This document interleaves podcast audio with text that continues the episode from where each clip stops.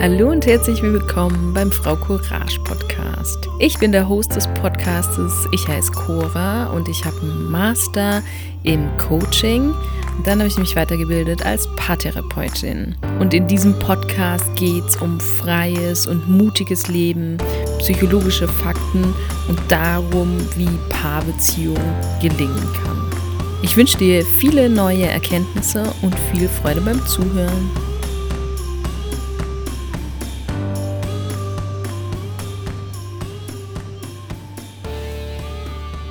Wie schön, dass du eingeschaltet hast bei dieser 58. Frau Courage Podcast Folge. In der heutigen Folge werde ich mir die fünf Sprachen der Liebe anschauen. Gary Chapman, das ist ein christlicher Paarberater, ähm, hat diese ja, Theorie entwickelt. Es ist nicht wissenschaftlich fundiert, also es gibt keine Studienlage dazu. Ähm, und ich sehe diese Theorie als nützlich an, aber es ist jetzt nicht das, wie sagt man, goldene Kalb, das man anbeten sollte, meiner Meinung nach, sondern es ist eine Theorie, die einem helfen kann, ein, ja, einen Blick auf die eigene Paarbeziehung zu verändern. Und das Interessante auch ist, dass es eben nicht nur im Paarkontext interessant ist, diese Theorie zu kennen, sondern es kann auch helfen in Kommunikation mit ja, Freunden, Freundinnen oder mit irgendwie Familienmitgliedern. Und wenn man weiß, was für eine Liebessprache man spricht, dann kann man die auch in Bezug auf seine Selbstfürsorge verwenden. Also die Liebessprache muss nicht nur im Kontext von anderen relevant sein oder interessant sein, sondern auch in Bezug auf sich selber. Und ich stelle die Liebessprachen auch ganz oft in Paarcoachings oder in Paartherapie-Sitzungen den Paaren vor, weil ich es ein interessantes Konzept finde. Denn manchmal haben Paare das Gefühl, der oder die andere sieht meine Liebe nicht oder die andere Person zeigt die Liebe, die sie angeblich für, für mich empfindet, die zeigt sie mir vielleicht überhaupt nicht. Ich bekomme da vielleicht gar nichts mit davon, dass die Liebe da ist.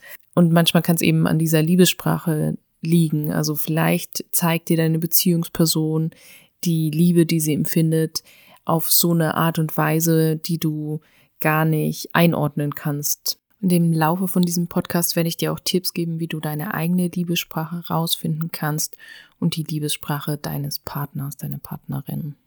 Und die Theorie der Liebessprachen kann ja unsere Sinne schärfen und unsere Aufmerksamkeit dahin lenken, dass wir vielleicht im Alltag ganz viele Liebesbekundungen bekommen, die aber manchmal vielleicht einfach fälschlicherweise nicht als das einordnen, was sie sind. Laut Chapman ist die Liebessprache, die jeder von uns spricht, wie eine Muttersprache, die wir erlernt haben.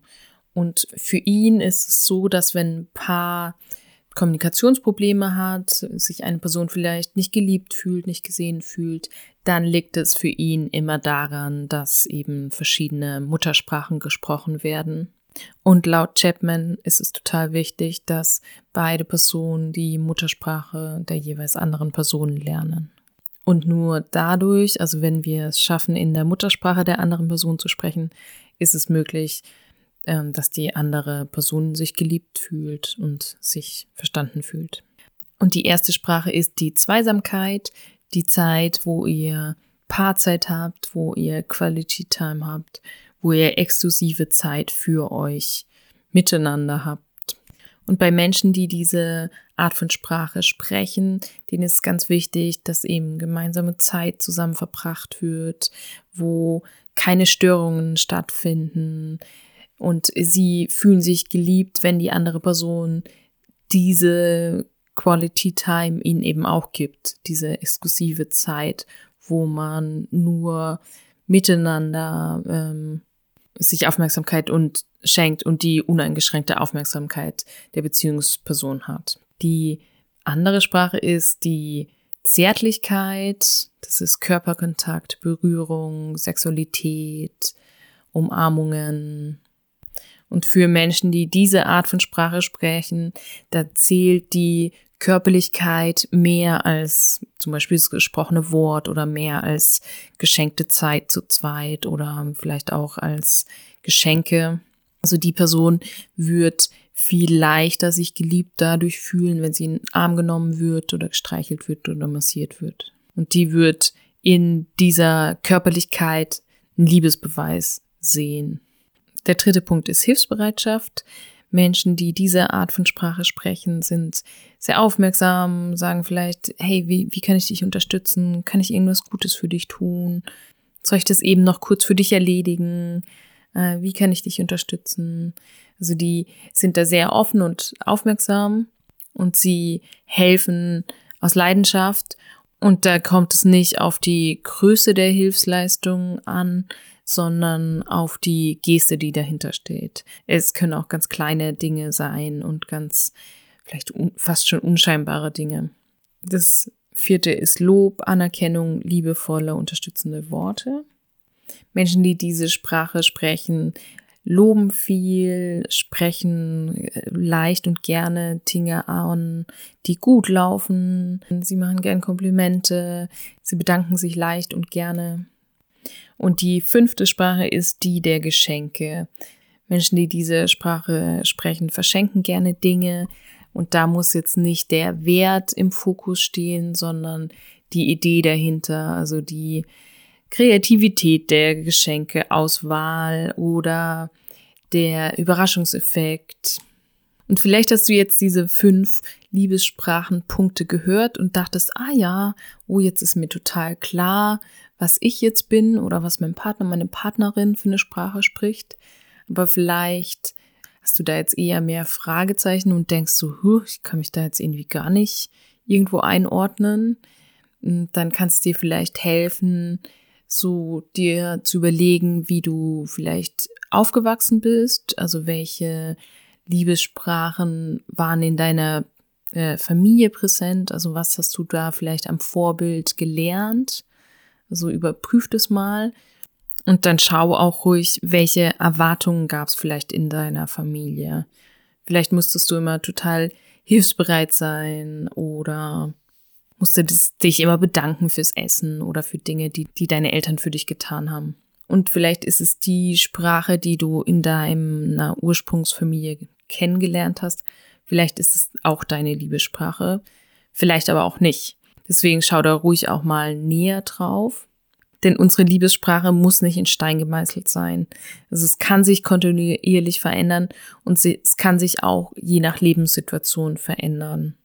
Vielleicht war mal Zärtlichkeit, Körperlichkeit mal was ganz Wichtiges in deinem Leben und im Laufe deines Lebens aus verschiedenen Gründen ist es vielleicht nicht mehr so wichtig und vielleicht ist jetzt die ja, Zweisamkeit viel wertvoller geworden und die sagt dir, dass du geliebt und angenommen bist. Und folgende Fragen können dir helfen, da dir selber ein bisschen so auf die Schliche zu kommen und zu erforschen, was da gerade für dich gegenwärtig passt in Bezug auf deine Liebessprache. Die erste Frage ist, wodurch wird dir am deutlichsten bewusst, dass ein anderer Mensch dich wertschätzt und dich liebt? Also schau mal ruhig auf dein Leben, wann hast du das am deutlichsten gespürt? Vielleicht gibt es da so eine Schlüsselsituation, wo du dachtest, oh ja, wow, da wurde es mir total klar. Vielleicht hilft dir die zweite Frage auch, wonach sehnst du dich am meisten bei anderen Menschen?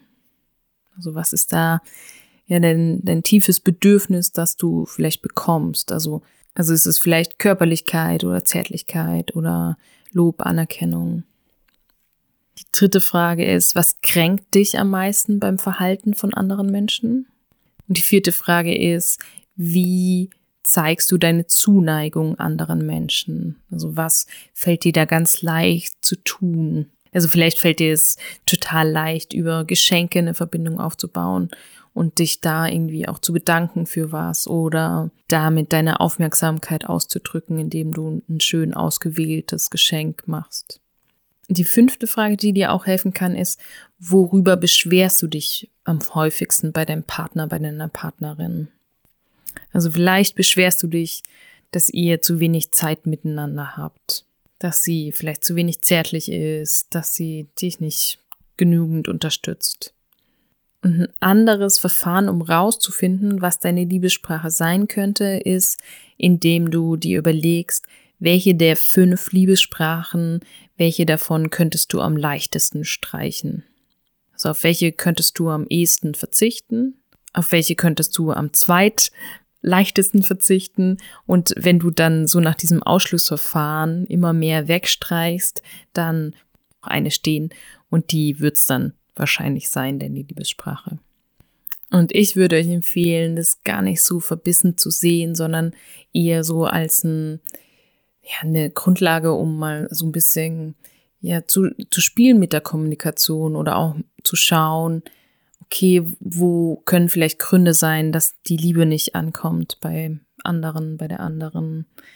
Und seht's als Handwerkszeug, das euch ja bereichern kann in eurer Paarbeziehung oder in eurer zwischenmenschlichen Beziehung. Diese fünf Liebessprachen können auch eine schöne Grundlage sein, um Gespräche mal darüber zu führen mit deiner Beziehungsperson und zu fragen, hey, wann, wann kommt eigentlich meine Liebe bei dir wirklich an? Wann hast du das Gefühl, dass du mir, mir so wichtig bist und dass du mir so wertvoll bist? Und somit können die Liebessprachen auch einfach zum schönen Gespräch führen und dazu einladen, ja, sich besser kennenzulernen und auch zu schauen, wie man gut aufeinander eingehen kann und zu schauen, wie man vielleicht selber sozialisiert worden ist, wie der andere Person sozialisiert worden ist und dann ein gemeinsames zu finden, wo man sich gut aufgehoben fühlt beieinander. Und lasst euch da auch nicht beschränken von dieser Theorie, so nach dem Motto, ja, ach, das kann ich einfach nicht, das ist einfach nicht meine Liebessprache, irgendwie zum Beispiel Lob und Anerkennung oder Zärtlichkeit. So bin ich nicht gestrickt, sondern kommt da wirklich ins Spielen und ins Ausprobieren und schaut einfach mal, wie gut ihr euch da auch in unbekannten Terrain bewegen könnt und einfach mal ausprobieren könnt wie sich das anfühlt, da eine ganz andere Sprache zu sprechen. Denn das kann ja auch eine total schöne und bereichernde und vielleicht auch total sinnliche Erfahrung sein. Und das kann ja auch ein total schönes Motto für das Jahr 2024 sein, auf Paarebene, dass ihr da ins Erforschen kommt, ins Ausprobieren, ins Spielerische. Das finde ich jetzt eigentlich auch ein ganz schönes Abschlusswort. Ich wünsche euch einen wunderbaren Start ins Jahr 2024. Seid gut zu euch, seid milde zu euch. Und wir hören uns schon ganz bald wieder in diesem Podcast. Alles Liebe, eure Cora.